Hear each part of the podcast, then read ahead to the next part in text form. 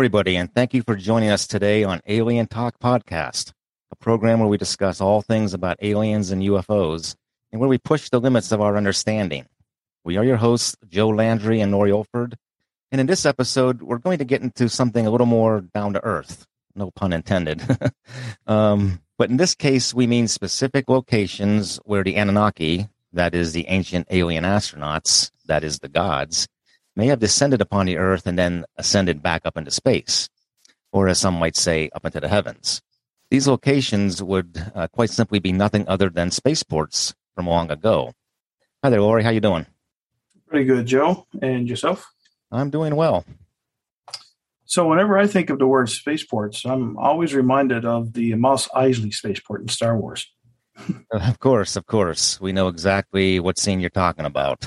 It's yeah. uh, very memorable from the movie with Luke Skywalker, Obi Wan Kenobi, C3PO, and R2D2 standing upon that cliff top and looking out upon the expanse of the desert on Tatooine. And out there is the city of Mos Eisley. Yep. Uh, you'll never find a more Richard hive of scum and villainy, right? yeah.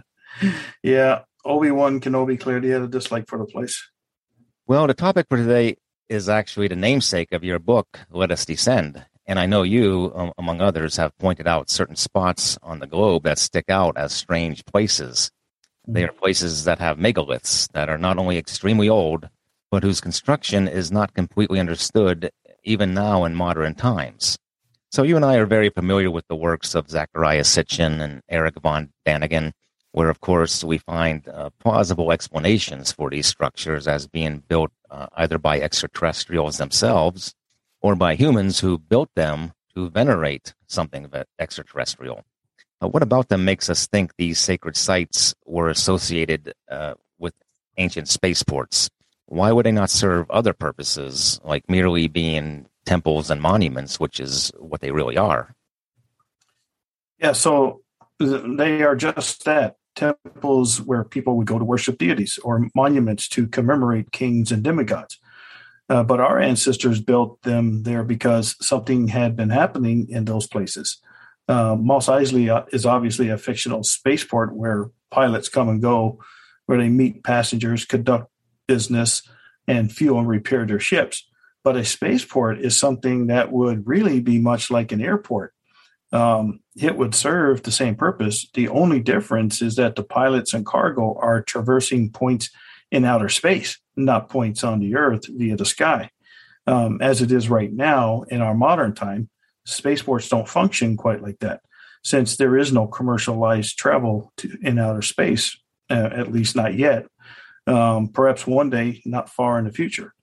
Uh, the spaceports of today are launch sites for rockets, most notably in uh, Cape Canaveral, Florida, and White Sands, New Mexico, and wherever those places are that the Russians and Chinese use.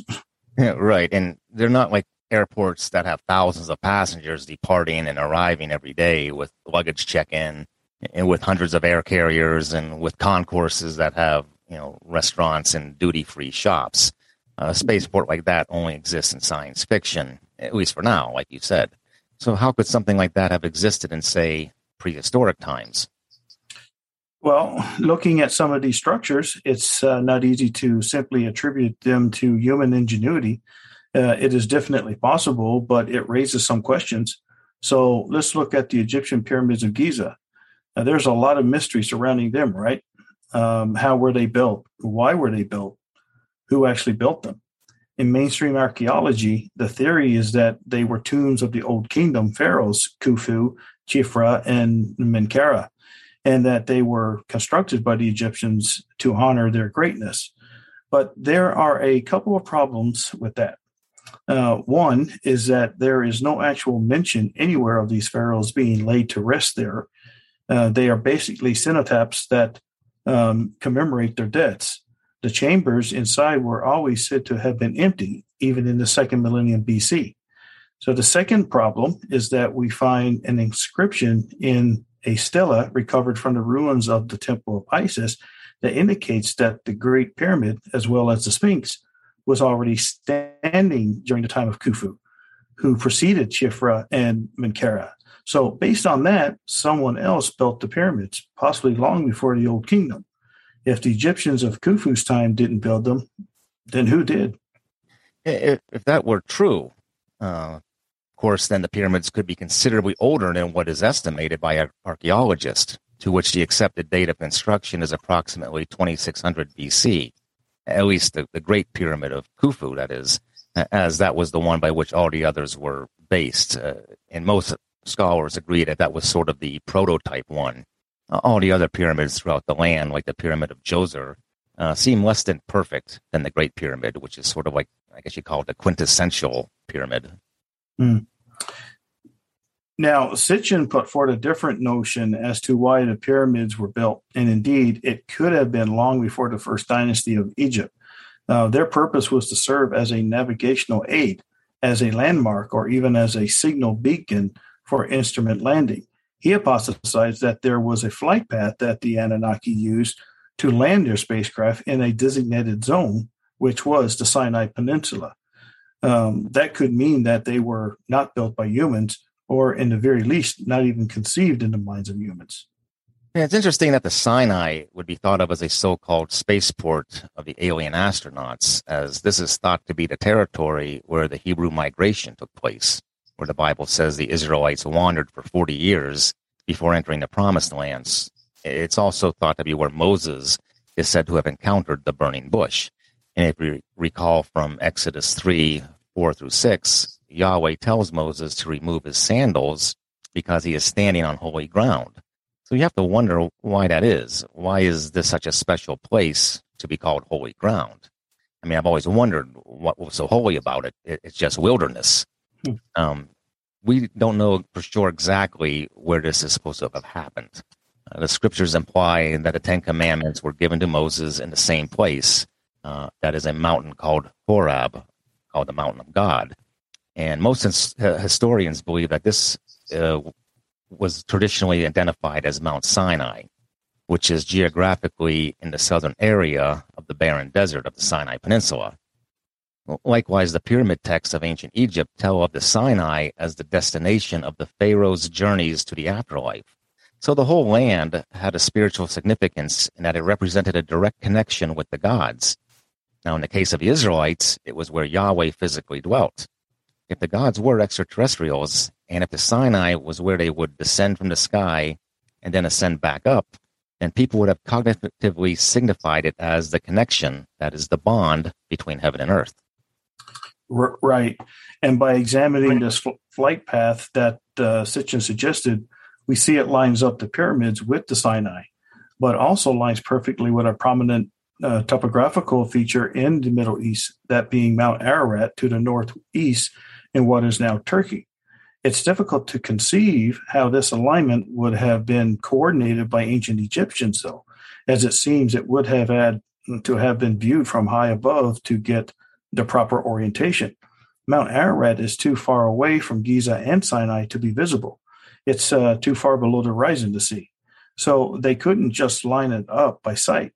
It would have had to have been done so through tedious mathematical calculations. Of course, you also have to wonder why such an alignment would be important to them anyway. Right. And it would have been difficult for them to do that unless they had very accurate geodetic information, like how we do today. As far as we know, they didn't have that kind of knowledge about Earth's measurements and spherical dimensions. Uh, we commented uh, in an earlier episode on the literary annotations about the model of the Earth that they had back then, and we see that it was far from being correct.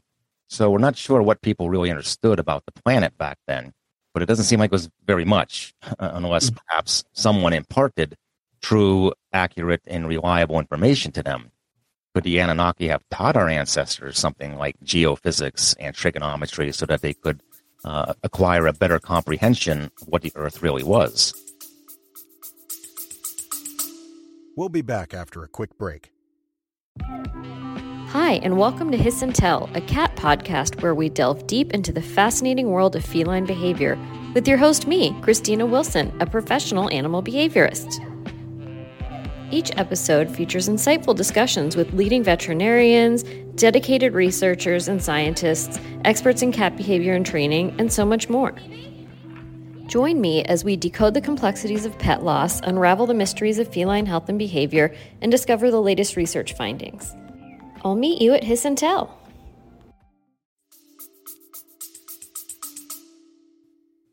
Could have been.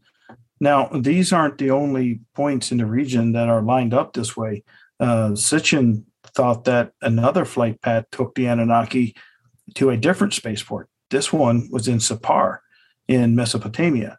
Here, the alignment also uses Mount Ararat as a reference point, along with Eridu near the coastline of the Persian Gulf.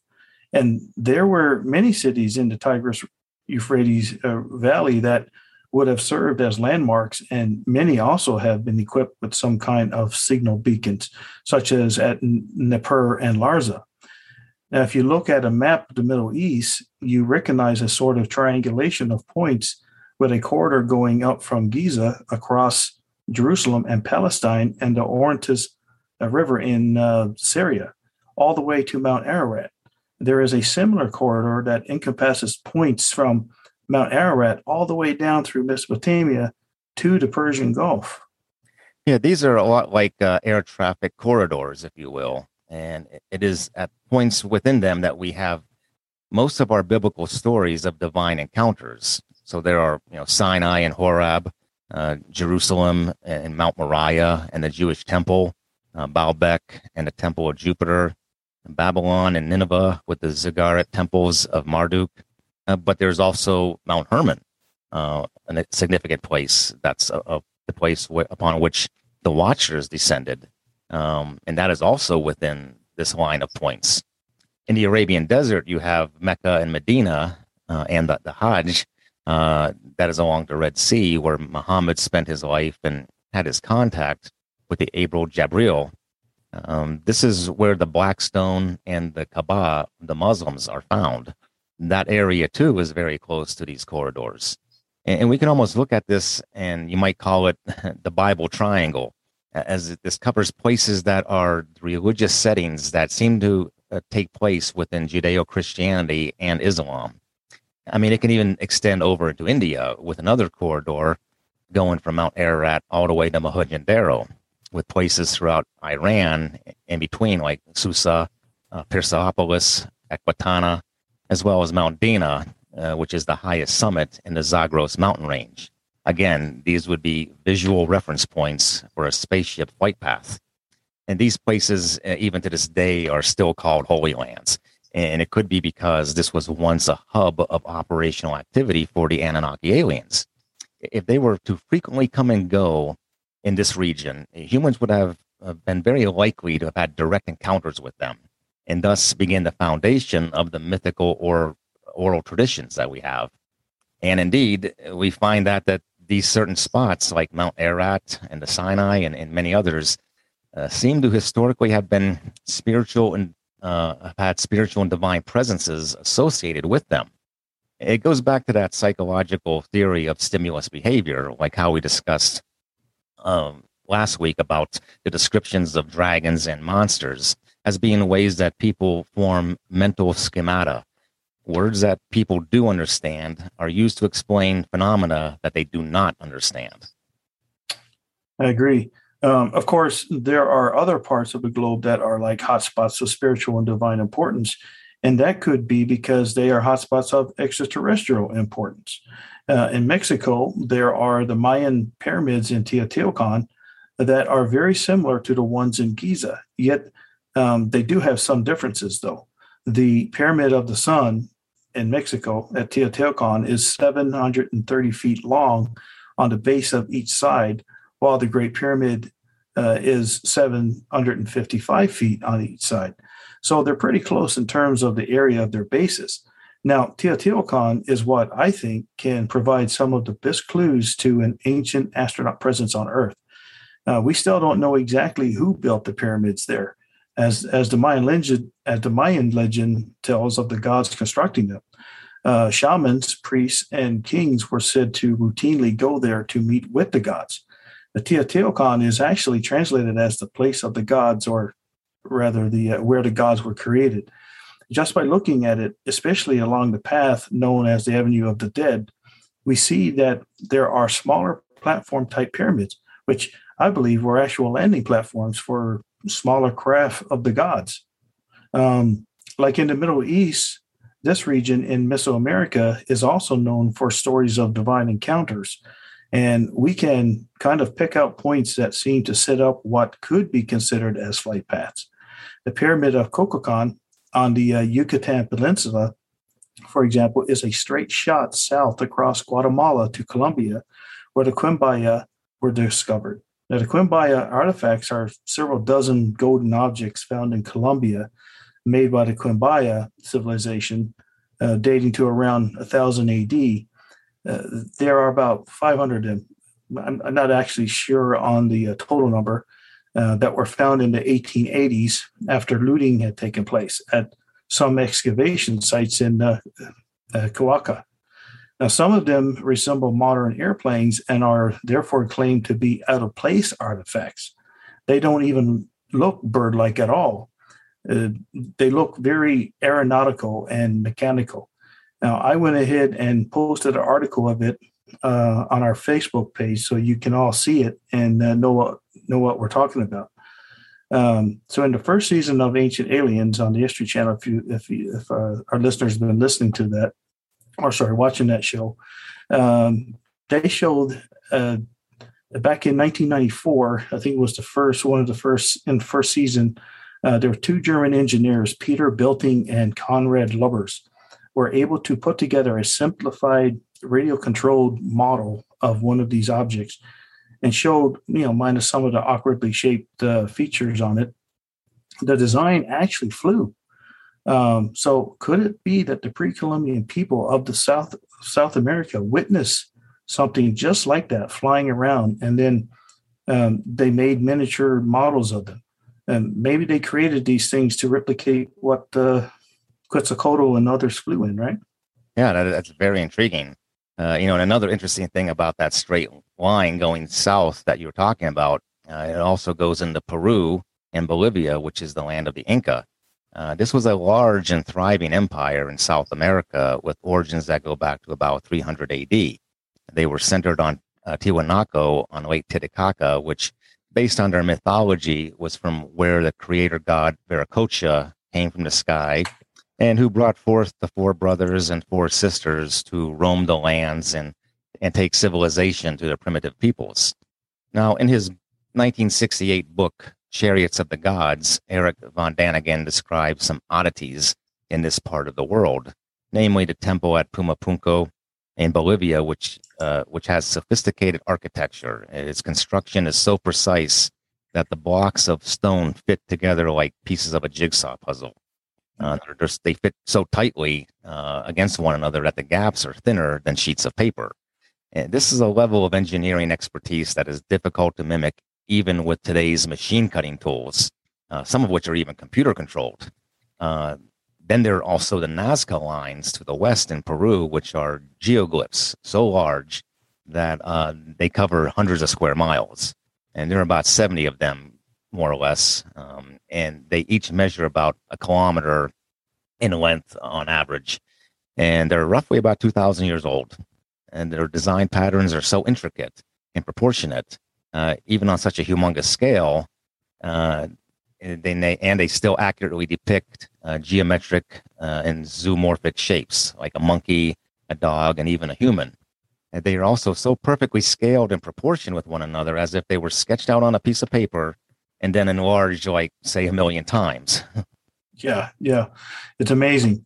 And experts agree that this would be a very difficult task to undertake since the images cannot be seen in their totality on the ground uh, you have to be airborne to observe these geoglyphs in their entirety. So this raises the question of who was supposed to be able to see them back, uh, say, around 300 AD. So as far as we know, no one was able to fly back then to be able to see them from the air. And on the ground, they really don't look like much at all. Uh, even though Spanish explorers discovered them back in the 16th century, they were really just thought to be roads at the time. So some of the uh, zoomorphic images could be discerned from the nearby hills, but it wasn't until the 1930s when airplanes were flown over the Nazca Desert um, that these geoglyphs could be seen for what they are. And the same is true for when they flew over the Egyptian pyramids and noticed that they are aligned with Orion's belt.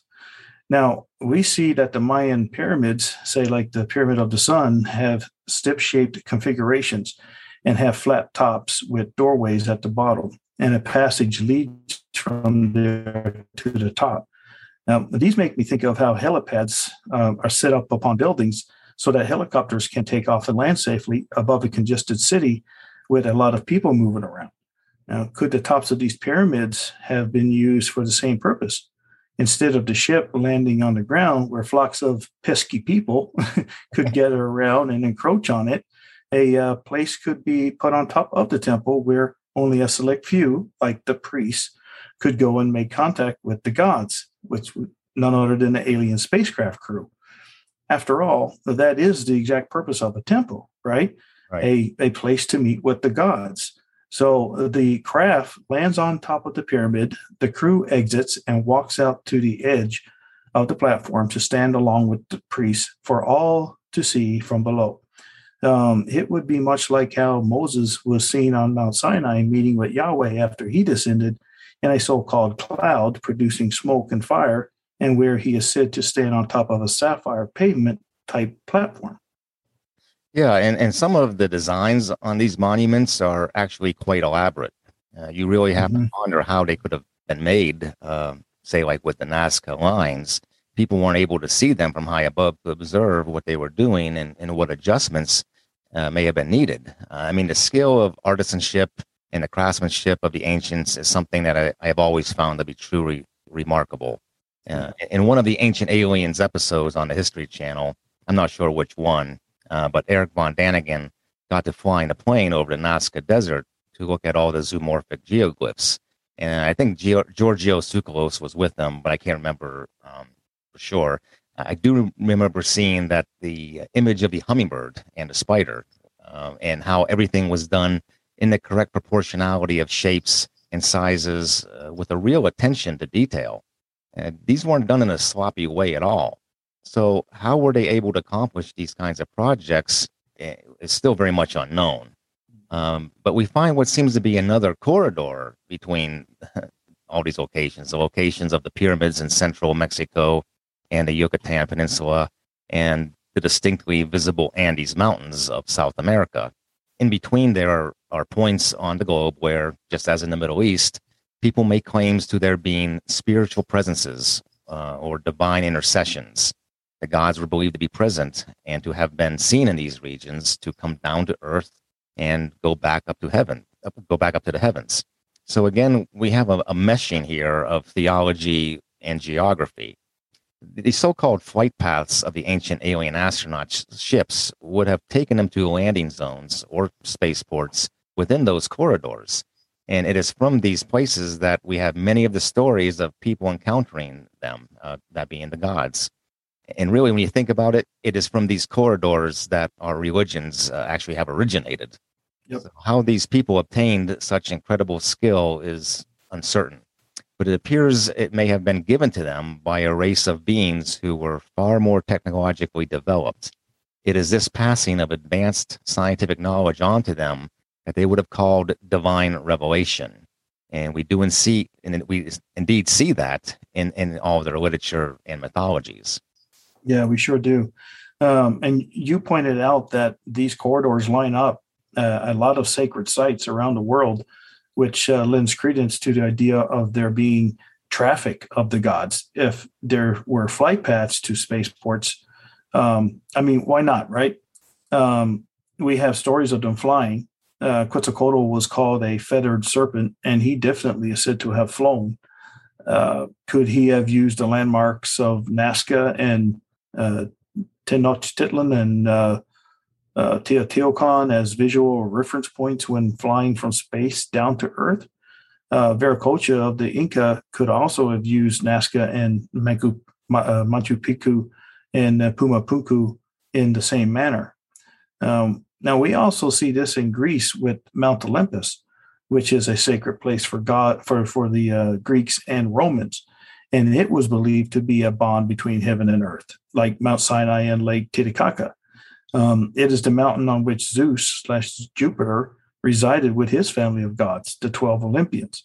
Now, it is located roughly 60 miles southwest of the city of uh, Thessaloniki, and it means the luminous one, which some believe to be a reference to Zeus.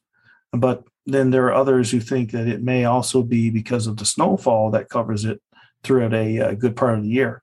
Um, but this would make it a good visual reference point from a high altitude. And it could be that even Mount Ararat, which is about a thousand miles to the east of it, formed another corridor that served as a flight path for alien ships, which is probably one of the reasons why the Egyptian pyramids were covered in smooth limestone, so it could be seen from miles away.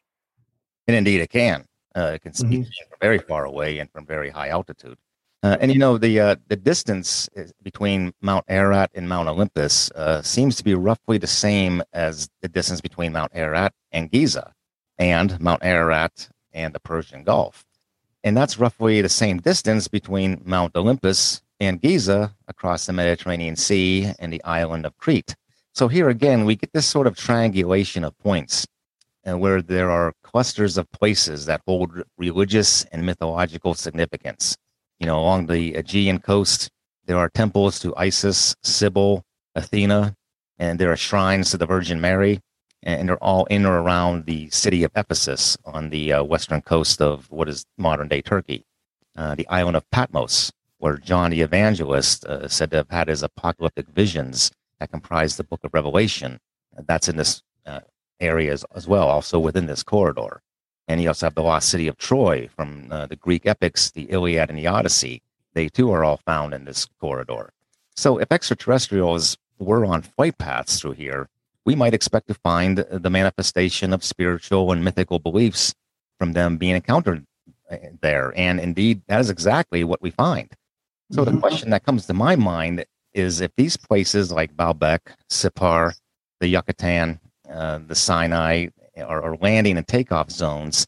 And if there were mission control centers in in places like Eridu and Jerusalem, then why don't we find more hardware? What happened to all the high tech contraptions that would have been left there? Um, was it all taken away, or is it still buried, waiting to be uncovered?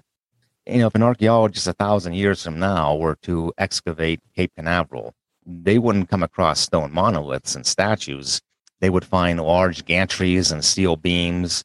They would dig up reinforced concrete structures and mechanized remains of vehicles and load movers. Um, there would also be a lot of cable, a lot of electrical cable and pipeline, and large buildings with dilapidated computer systems, uh, arrays of uh, communication antennas, electrical generators and motors, fuel tanks and engines, air compressors, telephone equipment, and all the supply warehouses containing parts for maintenance and repairs. So, where is all their technological junk? If we, as modern and as a modern advanced civilization, have accumulated all these sophisticated pieces of machinery and hardware, why don't we find the same with an extraterrestrial civilization that was surely more advanced than we are at this point in time? Why haven't we unearthed some kind of alien contraption, say, like in the Sinai Desert, like a alien spacecraft?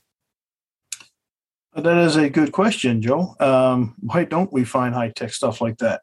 Mm, normally, when a military unit leaves the occupation of a country, they should take most of their equipment and gear with them.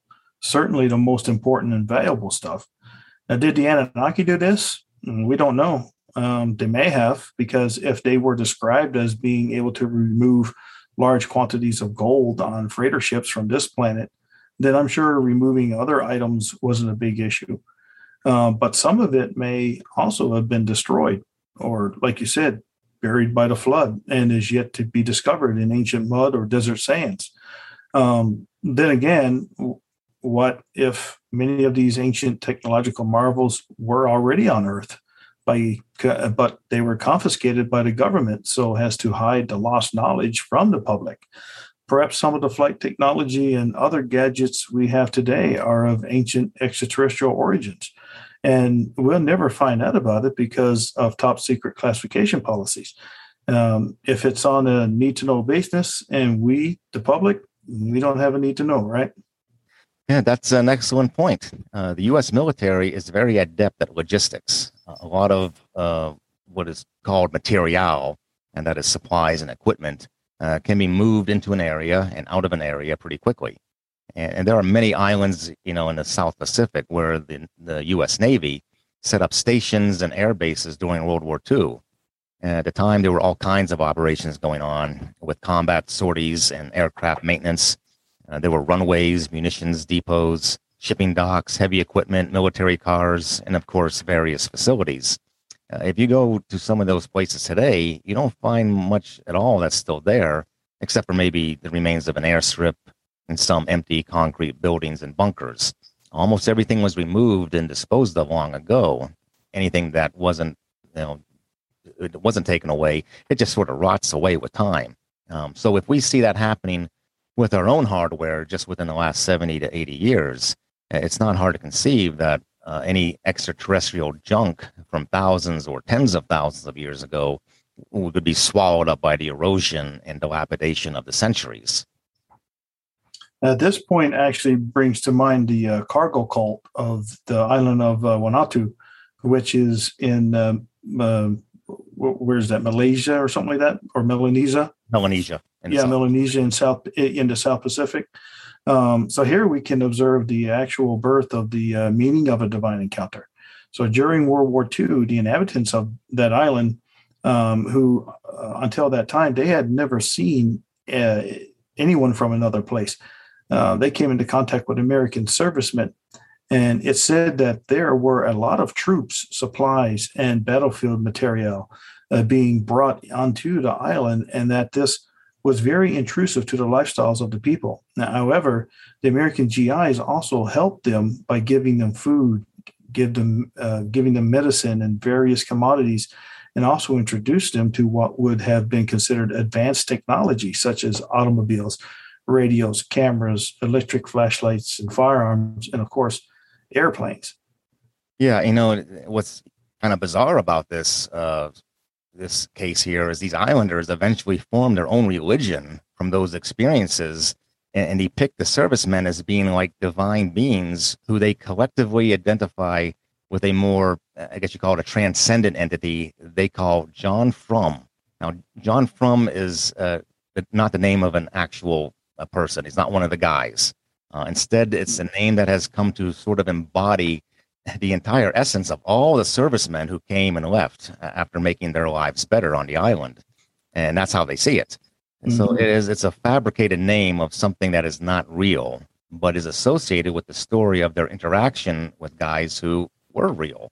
So to the islanders, this was seen as a spiritual encounter because of the deep impact that was made upon their lives. The military hardware and any of the accoutrements of the GIs that were left behind they are treated as relics and shrines, and they pretty much worship uh, the ground upon which they once had walked. Uh, this, I would say, demonstrates the entire theoretical framework of ancient astronauts. Wouldn't you say? Oh yeah, that's uh, very that's very interesting, and um, it's also a very noteworthy case to be studied, uh, as that directly illustrates almost everything that we've been talking about on this podcast. And, and we can find other examples of how an isolated and primitive society came to believe that upon seeing the arrival of visitors, that it was thought of as the coming of the gods. Well, this would be especially true if those arriving visitors possessed superior technology, and as such would leave the people in a state of amazement. A famous example of this was when the Aztecs met Cortez and the conquistadors for the first time. So now, going back to the spaceports, um, let's look at the very first one set up by the Anunnaki. It was most likely in the Sumerian city of Sippar. And, remember, we're talking way before the flood, more than 13,000 years ago. So any of the high tech remains would have been taken away or deeply buried or washed away long, long ago. Uh, now, Sitchin translated this to as uh, where Shamash rises and it was also referred to as the city in charge of the chief of the eagles. From here, they traversed to the southern hemisphere, the abyss in South Africa, to the gold mines. Um, they also traveled to destinations all over the earth, to include Central and South America. This is where the Sumerian god Ningishzida became known as Quetzalcoatl and Kukulkan and Viracocha, um, the feathered serpent and the shining one. And remember, shining one. Uh, was it earlier we talked about how Zeus is referred to as being the the illuminated one, uh, and then the Gesida or Ningishzida rather also became known to the Greeks as Hermes, son of Zeus, aka Marduk, and to the Egyptians as Thoth, son of Ra, aka Marduk, son of Enki, aka Ptah, son of Anu, aka Kronos. Um, now, he could also have been a descendant of Enlil, who was uh, half brother, and both sons of Anu. Uh, but Enlil was known as the storm, the storm god. So this hypothesis fits with all of the syncretism that we find amongst all of these different cultures. Now, strange objects were said to have been hidden in what was called the sacred precinct. And these objects seem to be shown in the glyphs as looking like multi stage rockets. Um, there was also a communication and control center, a mission control center, which kept the bond between heaven and earth. So, in other words, it kept track of the planetary orbits along with the flight paths of Anunnaki spacecraft coming and going. So, according to Sitchin, this mission control center was uh, in um, in Eridu. It was said to be upon a raised platform in the middle of the city. It was called the Home in the Faraway. Um, this was before the flood in 11,000 BC. After that, it was relocated on Mount Moriah, and the spaceport was moved to the Sinai. Now, notice what the place of the rockets was called the sacred precinct. And it was sacred because objects that were literally out of this world were stored there, such as booster engines, spacecraft, and missiles. The ancient humans would have misunderstood these as relics with supernatural powers and hence became tied to the worship of the gods. So the places where they were kept would then be holy and sacred ground uh, because there, that's where the gods ascended and descended forming the bond to heaven and earth. As time went on, temples would be built to venerate these sites, and they would thus become, like you said earlier, holy ground. And also, humans would have been forbidden to go to these areas where such things were kept. Uh, the Anunnaki would have treated it like a restricted area, and they would have taken measures to repel people from these places. Uh, there would also have been significant logistics taking place to keep up uh, with these spaceports which could have affected human activity. And there could very well have been hazardous materials involved, uh, some of which may have caused disasters, even if they were, you know, say unintentional. And this notion could very well be integrated in some of the ancient myths uh, through tales of plagues and famine, of which we do indeed find plenty. Yep, and there is yet another sacred precinct in the ruins of Ollantaytambo, Peru, called the Sacred Valley. Now, this place has what appears to be huge steps uh, that seem to be built for or by giants. Uh, it baffles me that people claim that these steps are nothing more than agricultural terraces. Um, but then they completely rush off, you know, biblical version of uh, giants as as fictional. Um, the structure clearly appears to be giant steps to me, uh, it makes no sense for these to be agricultural terraces due to how tiny the humans appear next to them. Uh, that would be very difficult to obtain vegetation products uh, from, or, or even upkeep for that matter. It may very well be agricultural terraces, but when you look at the photos of other terraces that don't seem, they just don't seem to be as detailed. Mm-hmm. Um, and not as high, and and it's it, it just doesn't seem to compare. Now I'm going to say it was most likely another spaceport like uh, Machu Picchu uh, and Teotihuacan, but these places are held in high regard as religious centers because once again, it's the place where the gods have ascended and descended. So, the appearance of extraterrestrial traffic, for lack of a better word, brings up another facet of um, ancient myth, and and that is the Nephilim, the, the giant offspring of the Watchers, who, according to the books of Genesis and Enoch, had once inhabited the earth. Now, if there is any truth to that, uh, could they have had something to do with the mysterious movement of large stones, uh, like those in Baalbek? Uh, it's in modern day Lebanon, and there are these blocks are limestone rock weighing about six hundred thousand pounds each. Um, on the tallest wall, there's another set of monoliths containing a row of three stones, each over 62 feet long, 14 feet high, and 12 feet wide. They weigh 1.7 million pounds each. I mean, holy crap. Yeah, that's crazy. Uh, it, it is amazing. Um, now, an even larger stone lies nearby uh, that's unused, and its weight is believed to be somewhere around 2.2 million pounds. Just absolutely insane. Uh, but wait, there's more.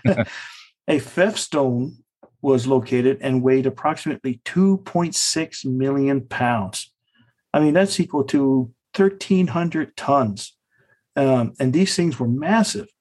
Uh, there's even a photograph of a man standing next to one of them, and he looks like a like a small smudge, a little smidgen. yeah, like a little like a little fly. yeah. Uh, yeah, right. The the stone blocks you're talking about are the bases of the temple of Jupiter and the temple of Bacchus, and they were supposedly already in place at the time of the Roman construction. And the one that you say you've seen in a photograph that makes a man look like a smudge, I believe that is called the stone of the pregnant woman.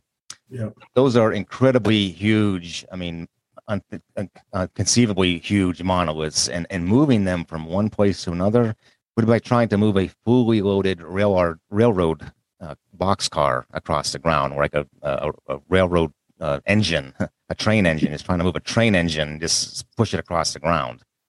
Yeah, yeah, yeah, just very, very heavy, and the size of those things is just unbelievable. And yeah, and once again, they were built for temples. So, I mean, my, my question is how and why were these things, uh, these stones cut and moved? I think that these were cut so large to be able to withstand the weight of, say, descending spacecraft. Um, I mean, what other purpose could these gigantic stones have served? Um, how could humans have cut these things to such smooth precision? Why were they cut so large? You know, um, my, I think my uh, what I think is they they didn't. But if giants roamed the earth during that time, um, then there's the answer. And this leads us into our discussion for next for the next episode, the alien giants of the past. Yes, that will conclude our show for today. And uh, we want to thank all of you for listening in. And hopefully, you found this topic to be enlightening and thought provoking uh, as we come to realize that the things we know about are not always as simple and as cut and dry as we might want to believe. It's sometimes hard to say for sure what took place here on Earth in the distant past. The archaeological evidence and the literary evidence often don't paint a very definitive picture of history, which is why we have more than one side uh, when it comes to beliefs about the reality of our universe. And that's uh, how we are left with the development of so many religions. The world has a lot of mystery to it. And our next episode will further extend some of that mystery as we discuss the Nephilim, the giants we hear about in the Bible. So, B, Phi, Bo, Fum, yeah, uh, giants from space. well, no, no, not exactly space, but possibly from hybrid, hybridized offspring of human women and Anunnaki gentlemen or something like that. gentlemen, yeah. Yep, uh, our mysterious history may contain uh, giant humanoid creatures that were birthed from the sons of God and the daughters of men mating. Um, that will be in two weeks on September 12th. Uh, we won't be doing a show on the 5th uh, because of Labor Day weekend. Um, and for all of you that have been following us up to this point, normally around a, uh, an holiday, Joe and I will, will not do a podcast. uh, we usually spend that with our families. Our wives are uh, expecting us to participate in a yes, bunch they, of family. Yeah, they expect us to be part of the family ordeal. yeah, yeah, uh, be part of that family activity. Um, but please stay with us on uh, Facebook. Keep checking in from time to time and Instagram. And uh, we want to thank you um, to those of you who have given us your comments already. And uh, we always appreciate it. We're always looking for it. And of course, Labor Day here in the United States is considered to be like a quasi official end to the summer season. Uh, you know, it's hard to believe summer is almost over. Uh, well, it's it's not the end of summer for Arizona, Joe. Uh, you know that uh, summer here doesn't end till like what Halloween. yeah, true. That is probably uh, later. yeah, yeah, it's still going to be pretty hot here for a while. So happy Labor Day. Uh, Lori and I hope that it's safe and fun for all of you. And we'll be back in two weeks. Until then, good thoughts, good words, good deeds. So long, folks. Bye, everyone. Thanks again for joining us once again uh, in a very riveting discussion. And have a safe and happy uh, Labor Day.